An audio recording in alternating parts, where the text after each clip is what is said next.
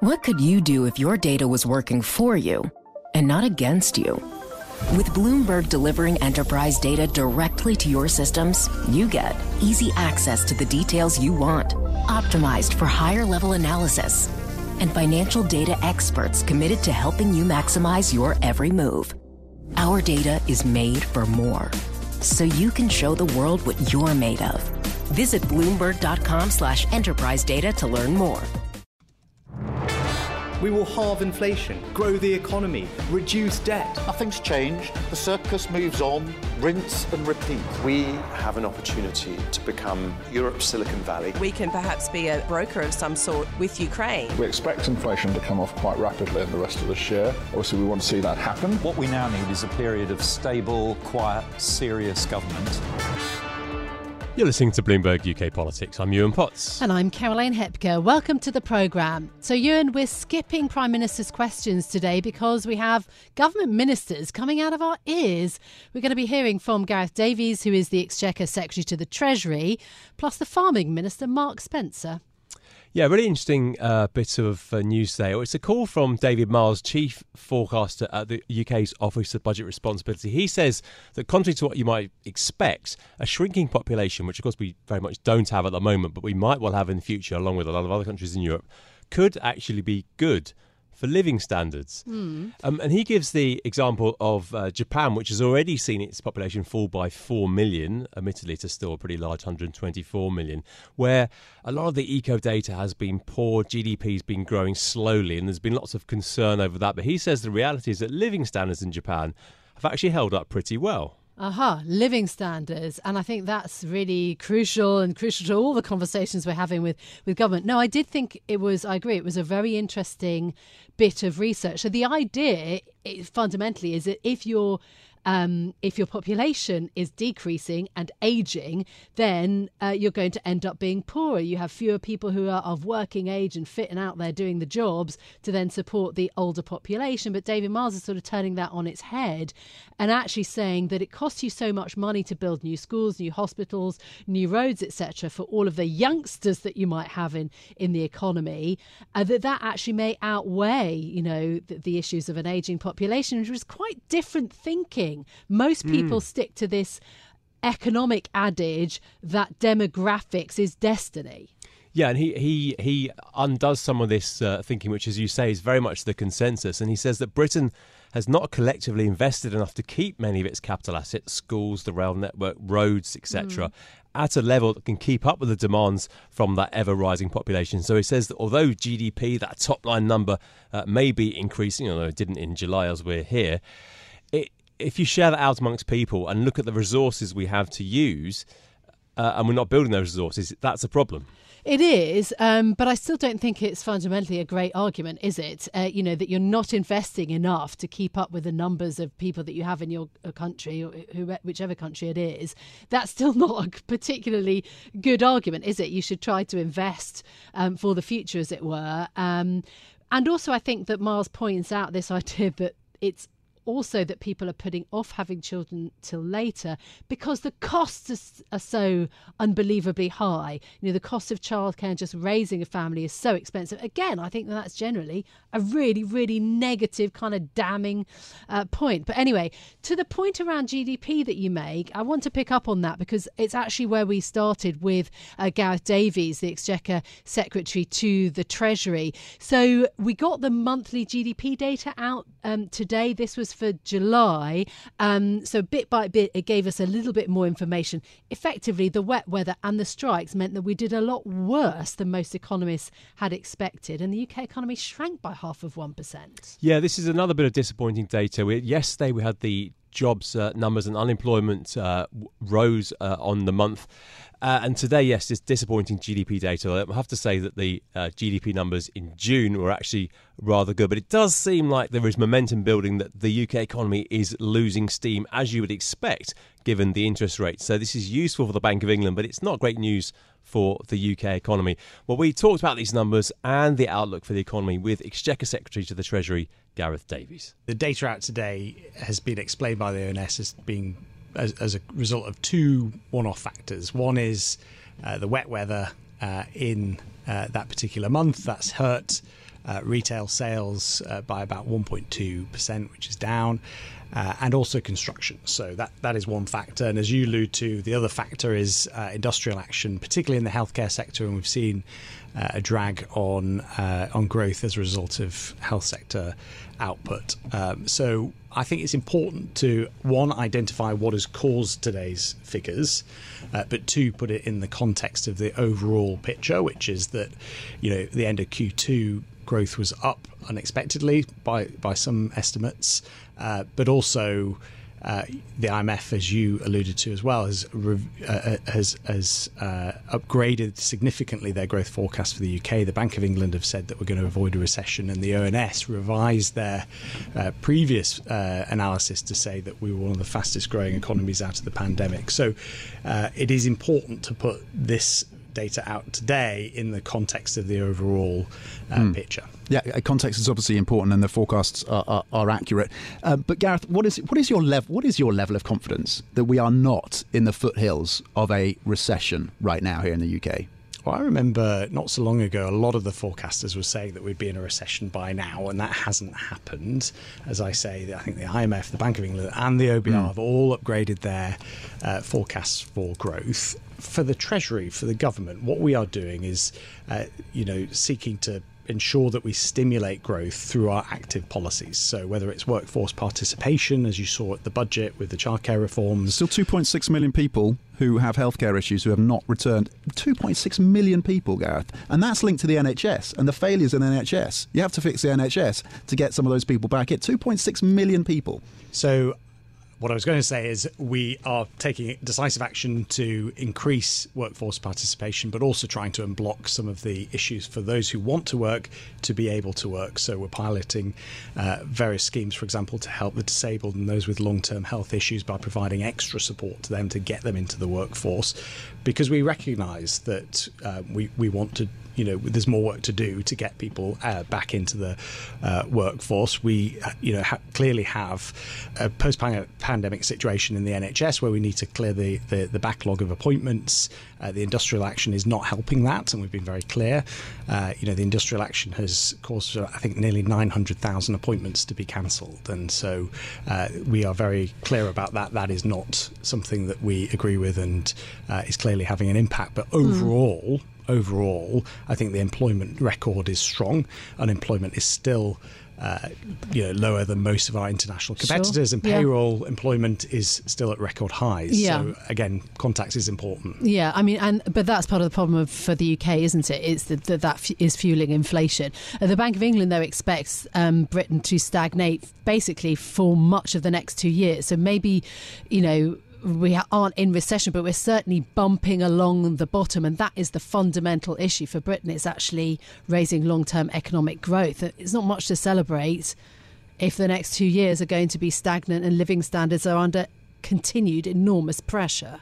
Well, the thing that we've got to do is, uh, as I, have said many times before, the top priority, the thing we've got to do is cut inflation. We've got to get inflation down because that acts as a drag uh, on growth. And the Prime Minister, the Chancellor, I have been very clear that is our number one priority. We've got to make sure that what we do in the Treasury, fiscal policy is aligned with monetary policy that we support the Independent Bank of England to tame inflation and mm. get it down. Do you have to start cutting though? Is the triple lock on UK pensions going? I mean, it looks like William Hague has basically taken the heat from the Prime Minister by calling for the pensions guarantee to be ditched. The IFS that we were speaking to only yesterday saying that it's going to cost an extra £2 billion more than budgeted. £2 billion. That's not insignificant given how little headroom the Treasury has is the pensions triple lock just toast? Well, we're committed to the triple lock. Since we introduced it, I think 200,000 pensioners have been brought out of absolute poverty. About 12.5 million people in this United Kingdom rely on it and uh, use it as a foundation for their retirement. What we want to do is ensure that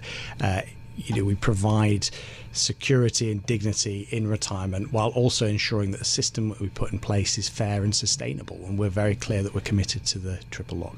Kathy, you, you talk about the, the, the, Bank of England, and of course, it operates with its independent um, policy and framework. How con- I just wonder how concerned you and the team are at the Treasury about what's happening in the property market here as we see those rates increase. And yesterday we had a story on the Bloomberg about UK mortgage arrears hitting a seven year high. It is really starting to impact households. now. Are you worried about a property crisis here in the UK? Well, we monitor this extremely carefully, as you would expect, and the Chancellor has made uh, a number of uh, different announcements, not least the Mortgage Charter recently, where he brought together mortgage providers to ensure that help is provided uh, in a very meaningful way to those who are struggling to pay their mortgages. But as he has also said, key to this is I'm afraid getting inflation down so that rates can come down, and that will obviously help the housing market in turn. So, a lot of this comes down to the number one priority and number one issue that we face, which is inflation, which is causing higher rates. We want to see that come down so that rates can come down, and the housing you're not, you're not seeing a crisis point for the an inflection point for this property market. We monitor it very carefully, as you'd expect. How can you change the minds of voters between now and the next general election? Labour's 20 points ahead. We were speaking to Labour Shadow Business and Trade Secretary only a few days ago, Jonathan Reynolds, making a very clear pitch for business, for investors, for voters. Quote from him People, to be honest, don't really know what the UK is trying to do or wants to be these days. He says that Labour's first offer to business, the city, and inward investors is political sp- stability. He's not wrong. How do you gain voter trust once more? Well, I think what I would respond to that is we have clearly uh, got an agenda for high growth. We've identified five key sectors uh, for growth, and we're putting in place you know consistently policies that will help us achieve growth, whether it's workforce participation or stimulating business investment. Uh, we have acted under very difficult circumstances as a government through two global shocks in the last couple of years to stand by businesses, stand by families and individuals. We are the party of government who stands by people. I think people will recognise that when that comes to uh, the election next year. But we have to ensure that we make people's lives easier when it comes to the cost of living, and that's why we are tackling inflation. That's why we are putting in place the policies for growth. Uh, and I think again, uh, what we don't agree with is constant spending commitments that would require significant mm more borrowing. You know, 28 billion on uh, climate hmm. change mm. policies every single year um, is what Labour would do, and we don't believe that's right.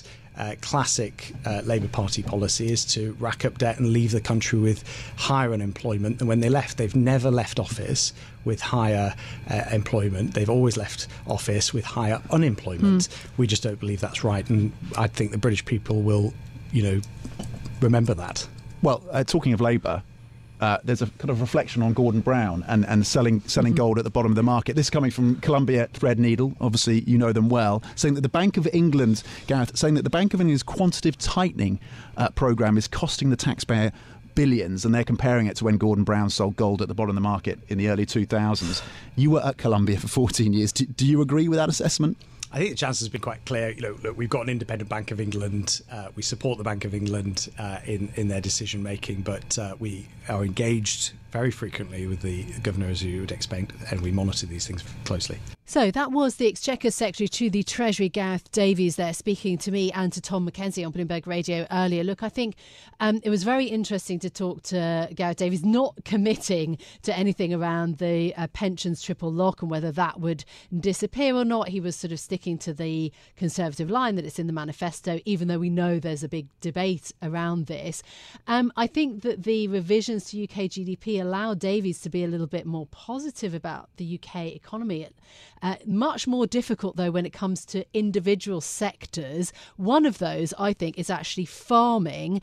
Uh, and uh, we had a long conversation this morning with the farming minister about the difficulties of the UK post Brexit. I think it is one of the benefits of Brexit, genuine benefits of Brexit, that we are now in control of that border, that we can actually implement more checks. But we're not. We can actually. But, but, but, but we're not implementing well, the, the, point being, the EU has exactly what it had before. Nothing has changed. We are facing a lot more friction with outbound, and we are not having the checks on inbound as per what the Food Standards but, but, But the point is that we do now so that was the NFU President Minette Batters in conversation with Mark Spencer, who joins us now. Minister, thank you so much for your time on Bloomberg Radio. Does the government have a message that you think will be better received by farmers and growers today? Yeah, I mean, I think our relationship with uh, UK farmers is very positive. We've obviously we are going through a change. We're, you know, we're moving in a different direction from direct payments to supporting farmers to to deliver environmental outcomes as well as produce great British uh, food. And I think you know any change can be uh, difficult to deliver and difficult to um, you know to to deal with if you are trying to run a, a farm and uh, you've got used to a traditional system of of um, support. But mm. you know, hmm. moving in that direction now, I think um, you know British farmers now are signing up to that and understand what we're trying to deliver and are enthusiastic to try and get on board and support. Part of this campaign is a new Buy British campaign. Is that really going to make any material difference? Asking consumers to buy British.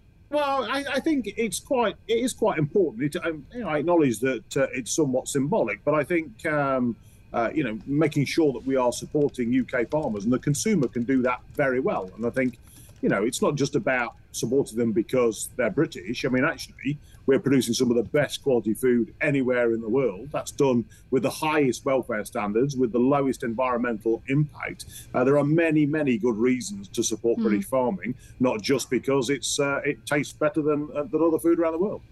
I know, but that can all be undercut if the imports um, from the EU, for example, are, are not subject to checks. Look, without EU level subsidies here in the UK, British farmers can't compete effectively with subsidised European food exports. There are numerous UK schemes that are meant to replace the EU money, but the complaint has been that that money uh, has not is not being paid to farmers quickly enough or sizably enough. Is there going to be any change, any plan to speed up payments?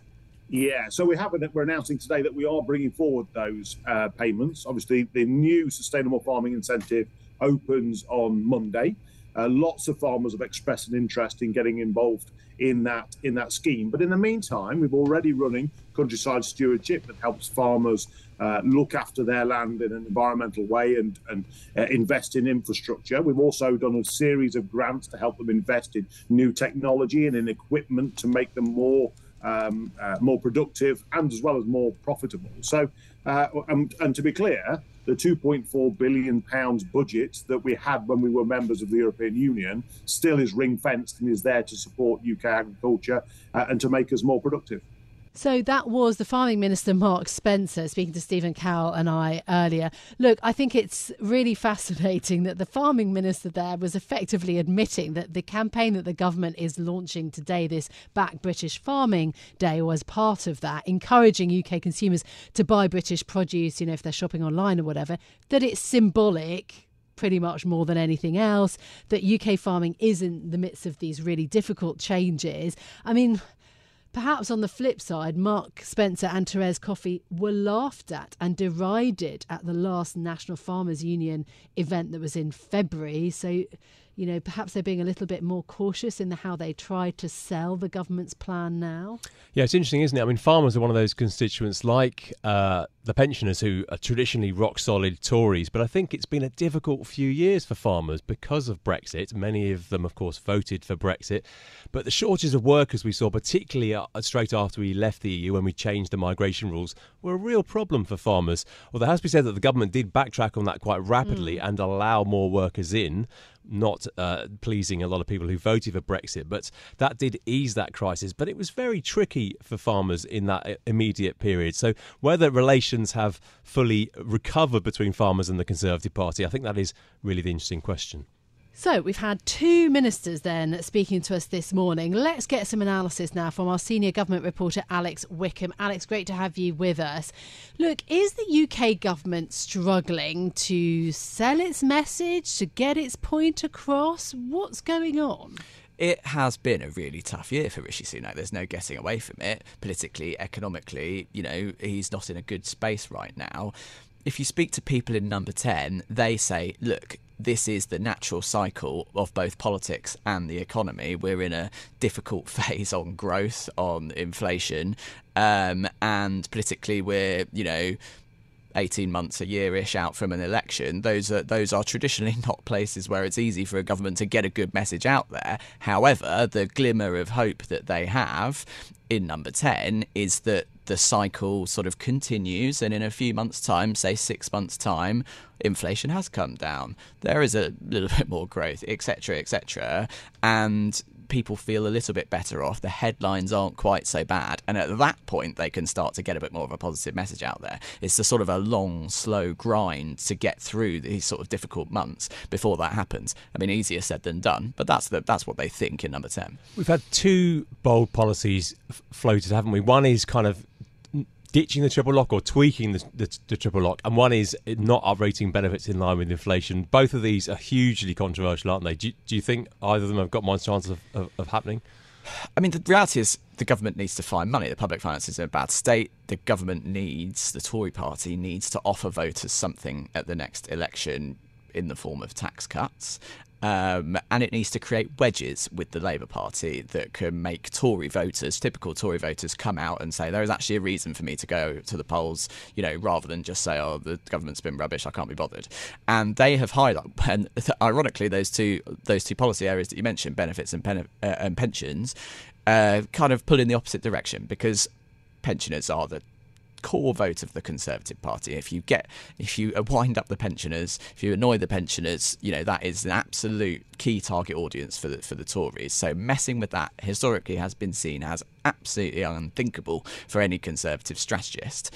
The flip side is benefits, where you know typically not Tory t- Tory voters, and it could create a bit of a wedge because it puts Labour in a tricky position. Labour, you would have thought, should be defending the the poorest people in in the country, and many other voters might think that benefits have gone up, you know, with inflation in the last year, and as a result, that is something that could be targeted. So. Will they happen? I mean, the government seems to be flying a bit of a kite at the moment on these hmm. policies. Mm. Um, you know, I think they are looking at the reaction and seeing how it lands, and you know, ultimately they need to find savings somewhere. But that's the bit that I want to focus on. I mean, that's sort of extraordinary in and of itself that these huge policy changes, these um, conservative um, manifesto commitments and kind of benchmark commitments to voters are now all of a sudden being discussed. Yes, okay, we're a year out from an election.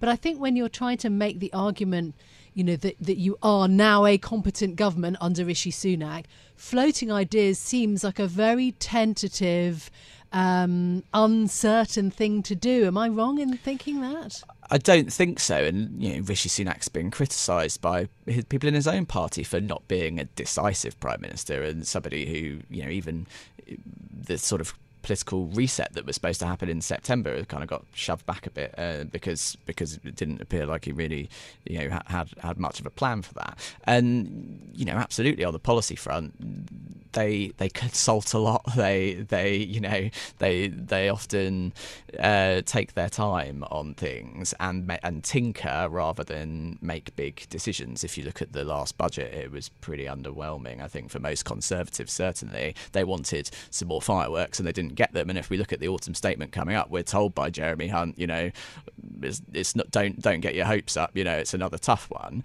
Maybe the spring budget next year is when the Tories have no choice but to announce something bold and you know interesting because at that point it's the last throw of the dice. Labour has a poll lead of 20 points, uh, give or take. I mean, you know, governments are unpopular midterm. But is there a sense amongst Tory MPs that the road is starting to, to run out. That the, the, the, the path to the general election is, is looking more and more tricky. Yeah, and you know, last couple of weeks in September, they were hoping Tory MPs for a bit more of a you know punchy and uh, upbeat number 10 that was getting on the front foot. It hasn't quite happened yet, uh, I think it would be fair to say. However, it is important to say a lot can happen in a year.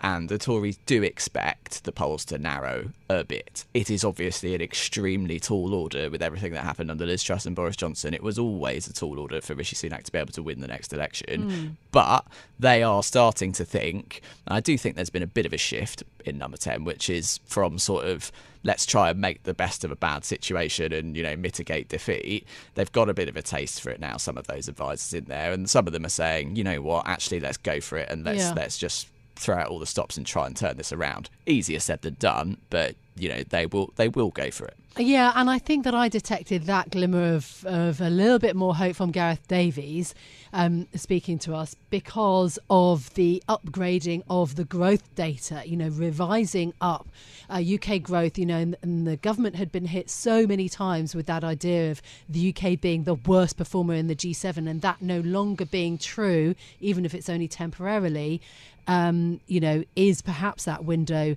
of hope. Look, let's end then on the thought on the Labour Party and not not forget that they've also been out and about, like at the TUC conference. We're coming up to party uh, political season now. You know, with that 20 point lead, what's Labour doing with it? Well, Labour's strategy, you know, perhaps correctly, because you can't argue with a 20 point lead, has been over the last few weeks and months to basically say, here's what we're not going to do and you know not give anything for the tories to attack and be very cautious and very defensive and just say look you know we're not the tories the tories are rubbish. Remind voters of the record of the conservative party over the last few years. That's been labour's strategy. That will have to change a bit. And the reality is labour you know will have to say over the next year something that is a bit more interesting and inspiring for voters. And to be fair, they have the beginnings of some policies that could be ambitious on house building, on uh, the future of the workplace in Britain and workers' rights. Um, things like net zero by 2030, green transition for in the future economy. And it's those sorts of things that we're going to need to hear a bit more from Keir Starmer over the next few months. Um, because otherwise, the Conservatives will pivot to a strategy of saying, look, voters, look forward. What's mm. Starmer offering you? Not very much and the Tories have nothing to lose. They can come out with all sorts of bold ideas at this point. Yeah. Alex, thank you so much for being with us. That is our senior government reporter, Alex Wickham. So great to have you on the programme. Uh, and I really think that actually the next few weeks, you know, we raise benefits and we raise the idea of pensions. I think all of the debate, from my perspective, is around taxes. Which taxes? How much room is there either to cut taxes, which is the wish, um, or the reality of potentially having to raise taxes. I think it's just all about the money. It's all about money, isn't it? It's a subject that we like talking about, and it is absolutely central to political de- debate in this country. And of course, it's not just central for the Tories, it's also very central for Labour, who want to spend more money, but frankly have got very few options to raise it, and they've been ruling some of those out. So it's a difficult debate for both parties. Yeah, absolutely. Well, that's it from us for today. We didn't bring you Prime Minister's questions. We had too many ministers to hear from. Thanks so much for listening. If you like this programme, don't forget to subscribe. Give it five stars so that other people can find it on Apple Podcasts, Spotify, or wherever you listen. This episode was produced by James Walcock, and our audio engineer was Maruful Hussain. I'm Yuan Potts. And I'm Caroline Hepker. We'll be back with more tomorrow. This is Bloomberg. Bloomberg UK Politics. Listen weekdays at noon on DAB Digital Radio in London. Collaborate for a greener future at the Bloomberg Green Festival, a groundbreaking celebration of the thinkers, doers, and innovators leading the way. From design and culture to technology, science, and entertainment. Hear from inspirational speakers and immerse yourself in climate solutions. July 10th through 13th in Seattle. Title sponsor Amazon. Official airline Alaska Airlines. Get 20% off using promo code Radio20 at BloombergLive.com slash Green Festival.